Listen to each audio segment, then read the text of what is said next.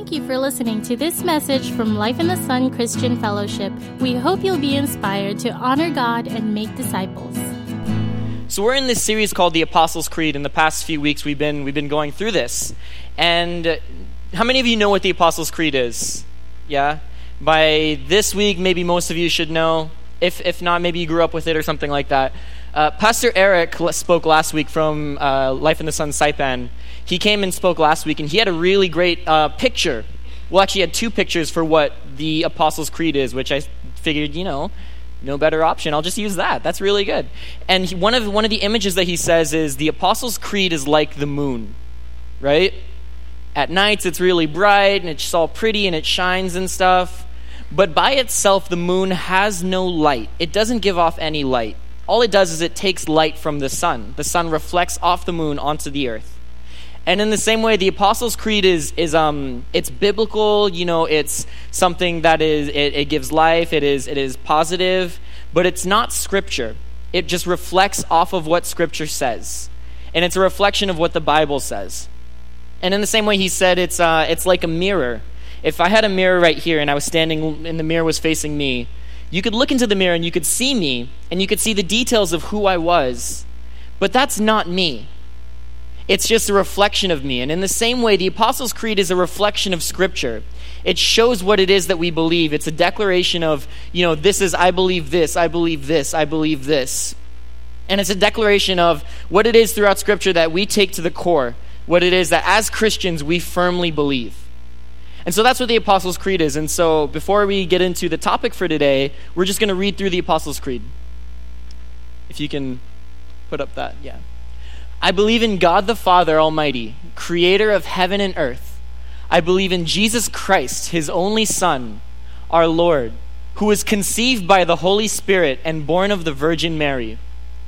He suffered under Pontius Pilate, was crucified, died, and was buried. He descended to hell. The third day he rose again from the dead. He ascended to heaven and is seated at the right hand of God the Father Almighty. From there he will come to judge the living and the dead. I believe in the Holy Spirit, the Holy Catholic Church, the communion of saints, the forgiveness of sins, the resurrection of the body, and life everlasting. Amen. So before we begin, let's do this quick little exercise before we introduce the topic for today, all right? So you're going to need your hands for this, all right? So everyone put your hands up like this. Can you touch all your fingers to your thumb? All right, cool. So you're going to lock your fingers like this, all right? And then close it like that.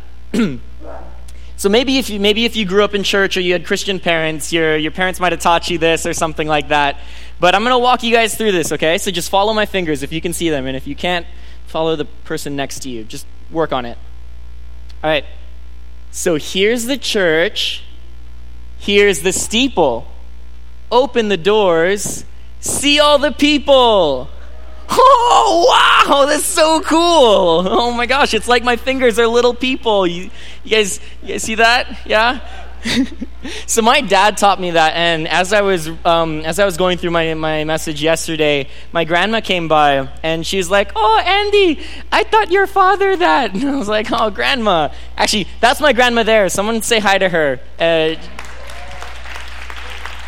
My family's really blessed to have had her. Her and my grandfather came to know Christ, and then from there they taught my dad, and my dad taught me, and in turn, I'm super blessed to have had a grandmother who did know Jesus, and not only that, she taught her children who Jesus was, and that's one of the ways that she taught about the church, about who Jesus was. That here's the church, here's the steeple, open the doors and see all the people, yeah, and so that's kind of what we're going to be talking about today.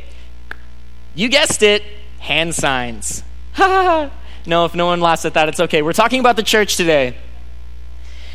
And if you open your Bibles to Matthew 16, verse 16 to 19, we'll kind of go on our topic verse. Simon Peter replied, "You are the Christ, the Son of the living God."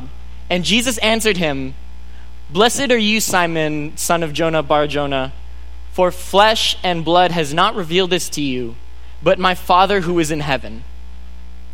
And I tell you, you are Peter, and on this rock I will build my church, and the gates of hell shall not prevail against it. I will give you the keys of the kingdom of heaven and earth, or of heaven. And whatever you bind on earth shall be bound in heaven, and whatever you loose on earth shall be loosed in heaven. So the topic for the day is this church that apparently the very gates of hell will not prevail against. So to fully understand the church, we need to ask two questions, two simple questions. The first one, what is the church? Pretty simple, you know, that seems to make sense. And then the second question that we need to ask to fully understand the church is, what's the purpose of the church? So we're going to tackle this first question because, of course, you know, first things first, and we'll get to that second one later. But what is the church? What is church? What is it?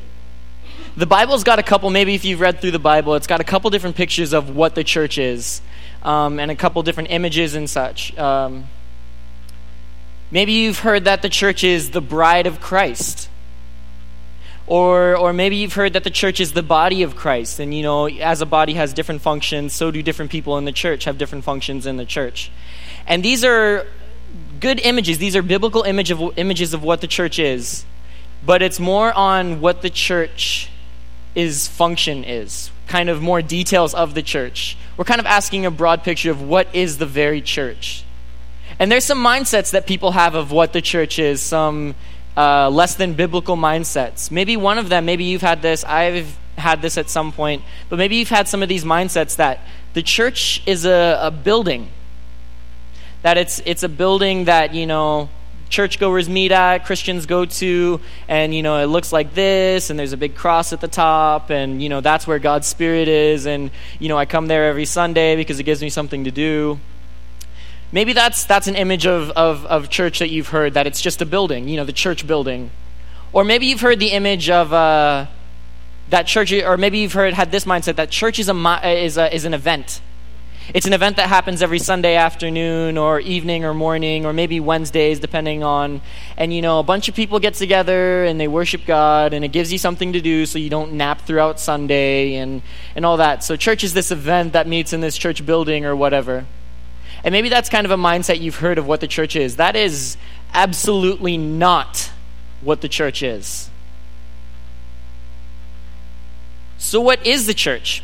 If you have your Bibles again, open to Acts 2, verse 46 to 47.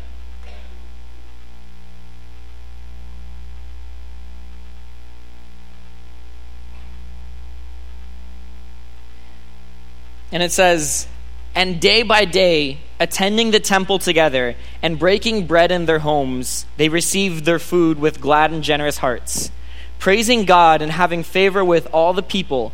And the Lord added to their number day by day those who were being saved."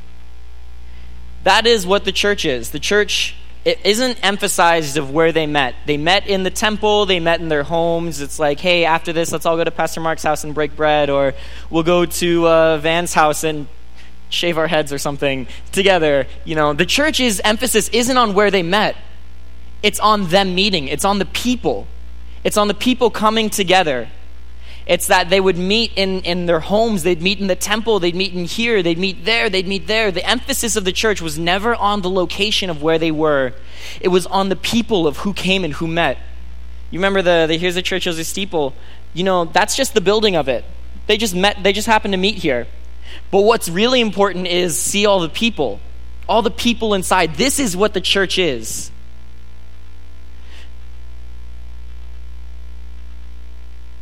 Let's look at it in a different way. Since the emphasis of the church is on people, specifically Christians, believers, followers of Jesus, meeting together, we can look at it in another way.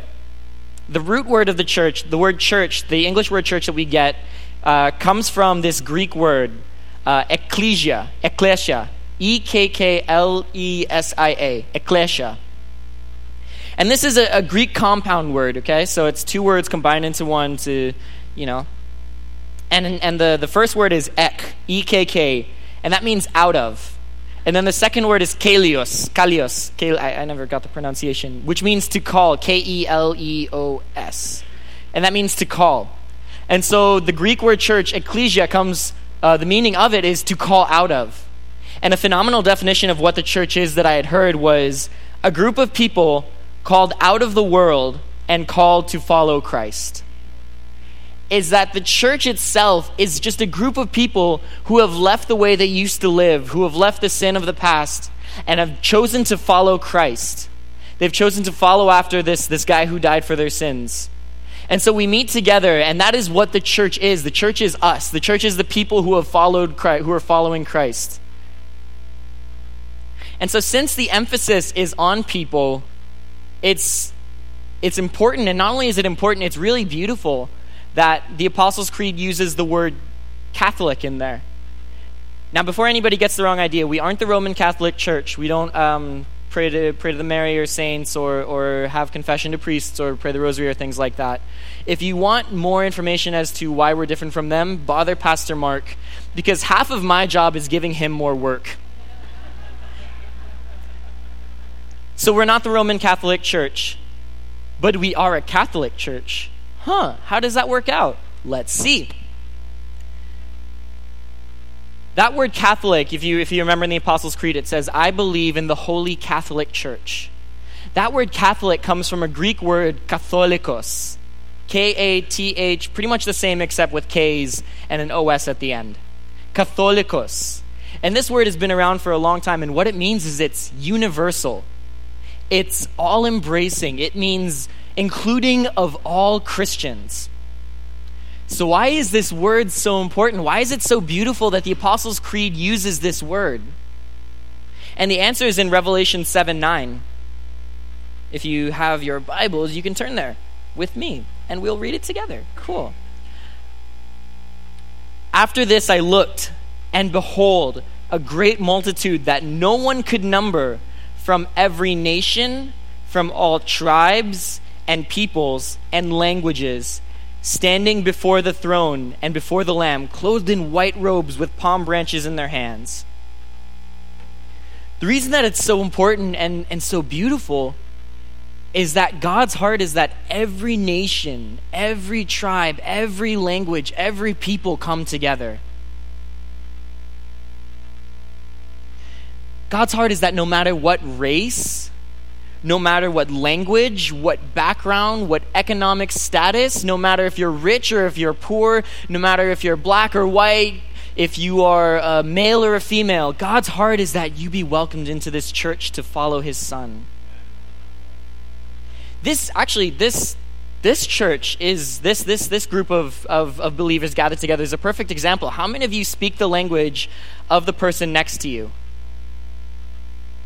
Well, yeah. Okay, let me rephrase that. How many of you don't speak the language that a person next to you speaks? How many of you are multilingual? How many of you understand multiple languages? That's an image of the church. How many of you are the same race as the person next to you? Okay, let me rephrase that. How many people are a different race from the person next to you? There we go. I'm going to work on this. We'll get it by the end of Sunday. How many of you are from a different background than the person next to you? Yeah, we all come from different islands, different nations. We speak different languages. We have different skin tones. We're different people. And this is God's heart, is that all people can come together and to worship him, to worship his son. And so that's what's so important about using that word Catholic, is that it's all-inclusive, it's all-embracing, is that no matter what type of person you are, you can come and follow his son with us.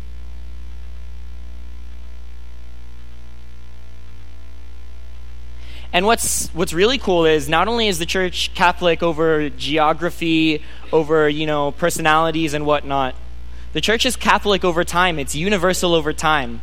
That same church that Peter, Paul, John, and George, and Ringo, just kidding, not those two, those are Beatles. If you got that joke, good. But the same church that had Peter and Paul and John and James and other huge biblical heroes is the same church that we're in now. It's universal over time. That same church that we're in now is the same church in 1,000 years. This church is universal over all of time, to the beginning and the end, because it's God's church. God, the Alpha and Omega, the beginning and the end. It's his church, and because of that, it's universal over time. So now we've answered that first question of what is the church? We get it? We're all on the same page here. The church is a group of believers gathered together, right? We're all on the same page? We're okay with that? Cool. So we're going to the second question is, what is the purpose of the church? What's our goal? What is it that we are here for? Why do we meet together? Why do we even have a church? And this is where we get a little more application. This is where we get a little more details of to, you know, as to why we're here.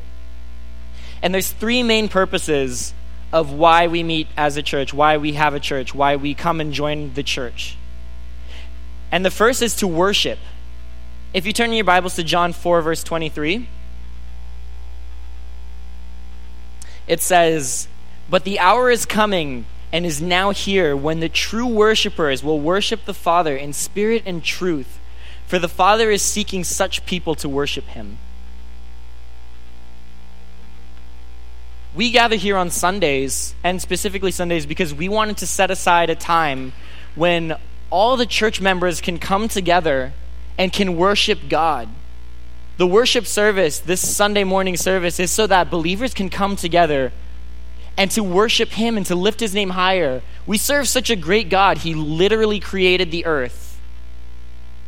And not only that, he is still with us and he still gives us favor every day. And because of that, we gather together and we come together and join him and we worship him and lift his name higher. That is why we come together on Sunday mornings, is that we can worship together with the church. It's not we come to church on Sunday mornings, it's the church comes on Sunday mornings to worship Christ. And so that's kind of the first reason why we have a church is that's actually the first and main reason, is to worship God, to worship him. The second is for fellowship. What does that mean? What does that look like? That means we're walking with each other. If you remember, I said we're called out of the world to follow Christ. That means as we're following him, we're walking on this path, right? Just to paint another picture, we're walking on this path. How much easier is it to walk with somebody else than to walk by yourself?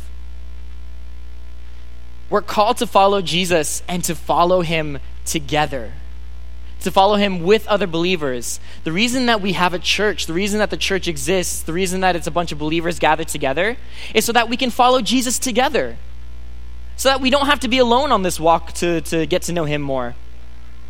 If you have your Bibles, turn to Ecclesiastes 4, 9 to 10. And that says, "Two are better than one, because they have a good reward for their toil. For if they fail, one will lift up his fellow. But woe to him who is alone, for when he falls and has not another to lift him up." He doesn't have another to lift him up.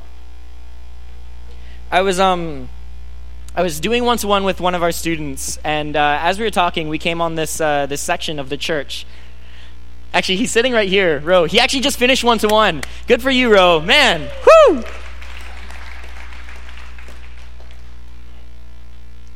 There's this beautiful image that is used, is that, you know, it's like hot coals. Have you ever, like, touched a hot coal or even seen a hot coal? If you maybe barbecue with coal as opposed to gas or whatever, you've seen a hot coal and you know how hot it can get. But if you take one coal and take it out and set it by itself, it's going to stay hot for a while, right? But eventually it'll cool down and it'll become easier to touch. But if you put another coal next to it, they share the warmth. They keep each other warm. If you put 100 hot coals next to each other, you might even get a pretty sizable fire. That sounds kind of dangerous. Don't do that at home, kids. But no, this is something, is that we are like hot coals. And the reason that we come together and fellowship together is to keep that fire hot, to keep that strength in us, to keep that warmth, to keep on following Christ. If you get to know me, you'll realize something. I absolutely hate cheesy, cliche Christianisms. If you don't know what cheesy, cliche Christianisms are, they're basically things that, you know, Christians say, and it's like, oh man, you go and stuff like that. Well, not that necessarily. I'll give you an example because it goes so perfectly with this. And so for me to say this, you know it actually has some merit and you know it's important. It's that we're better together. If you see my notes, I actually drew a little throwing up face because as cheesy as that is, it's so true though. is that we are better together, is that we walk with each other because we're better together. It's better to walk with somebody than to walk alone. It's that we're these hot coals, and as we're together, we burn brighter together. As we're together, we burn hotter together. We are better together. And maybe you've heard this, that you've heard it that, like, oh, I like... I'm a Christian and stuff, but I don't believe in the church and I don't believe in organized religion and stuff. Maybe you've heard that. I've heard that quite a bit, quite often, especially among students. There's a lot of students who believe that, you know, I'm a Christian and I follow Jesus, but I don't believe in organized religion or anything like that. Well, it says in Hebrews 10:24-25, do we have that? We have that? Oh, cool. It's not in my notes. It's okay. And let us consider how to stir up one another to love and good works, not neglecting to meet together, as is the habit of some, but encouraging one another, and all the more you see the day drawing near. The Bible directly says, don't neglect meeting up with other Christians. Don't neglect fellowshipping with other Christians. Don't neglect being able to walk with other Christians. If it says not to neglect it, what should we not do? Ooh, I got one answer. I got two. Pastor Mark, whew, we're on the same page. It's all right. We shouldn't neglect it. We shouldn't neglect fellowshipping with others. This is something that's so important. And that's why we have the church. And so we come to worship, right? The first purpose of the church, we come together to worship. And that's, you know, we do that here usually. You can do that at your home. You can do that wherever. But, you know, this is kind of the main one that people think about when they think about church, is they think about coming together and worshiping God on Sundays. The second reason is fellowship. And that happens after service, that happens before service, that happens in your home, that happens with your neighbors, that happens with your coworkers, that happens with your friends, with everyone. This fellowshipping happens everywhere you are. No matter who, or no matter where you are, as long as you're with believers and fellowshipping together, that is where it happens. And then the third purpose of why the church exists, the third reason why we exist, the third job that we have while we're here, we have to worship God, fellowship with others, and to disciple.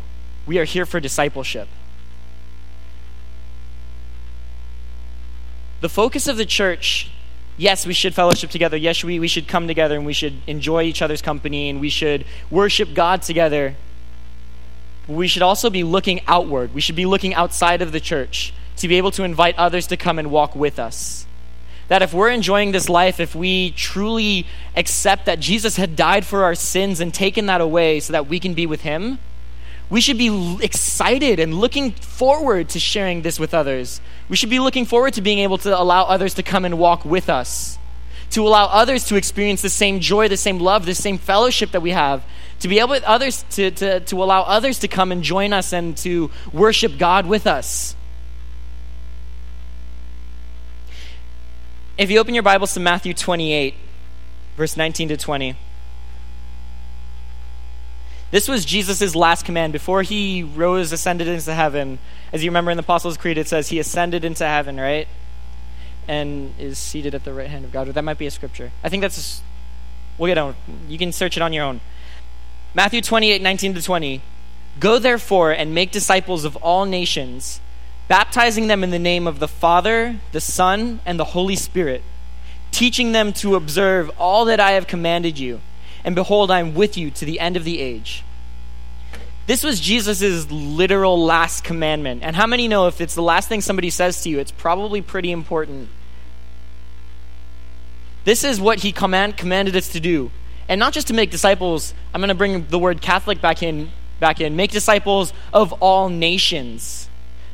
Make disciples universally. Don't exclude making disciples because somebody looks different than you. Don't exclude making disciples because somebody might act a little different than you or come from a different background than you or anything like that.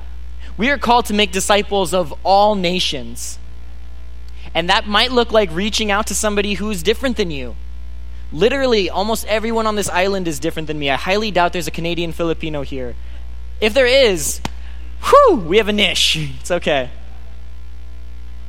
But what does that look like? That maybe looks like reaching out to a coworker or sharing the gospel with a neighbor or talking to your friends about Jesus. Or maybe, in a little more practical sense, that means taking a young believer through one-to-one, or even somebody who doesn't know Jesus, taking them through one-to-one. Taking somebody through this discipleship process that we have, or helping somebody follow Christ. This is one of the jobs that we have, is that, you know, we're supposed to worship God, yes. We're supposed to fellowship together, yes. That's super important. Barbecue culture. Barbecue is life. We're supposed to, but we're also supposed to invite others to come join us for discipleship. We're supposed to disciple others. And so I'd like to invite the worship team to come up. We'll just have a short message today. But this is something that God has clearly intended us to be. And that is what the church is. In summary, the church is a group of people who come and gather together, who come and join each other, who worship God together. The church is a group of people who are called to follow Christ. And not only that, the church is a group of people who are called to follow Christ, to worship God, to fellowship with each other, and to make disciples of all nations. That is what the church is.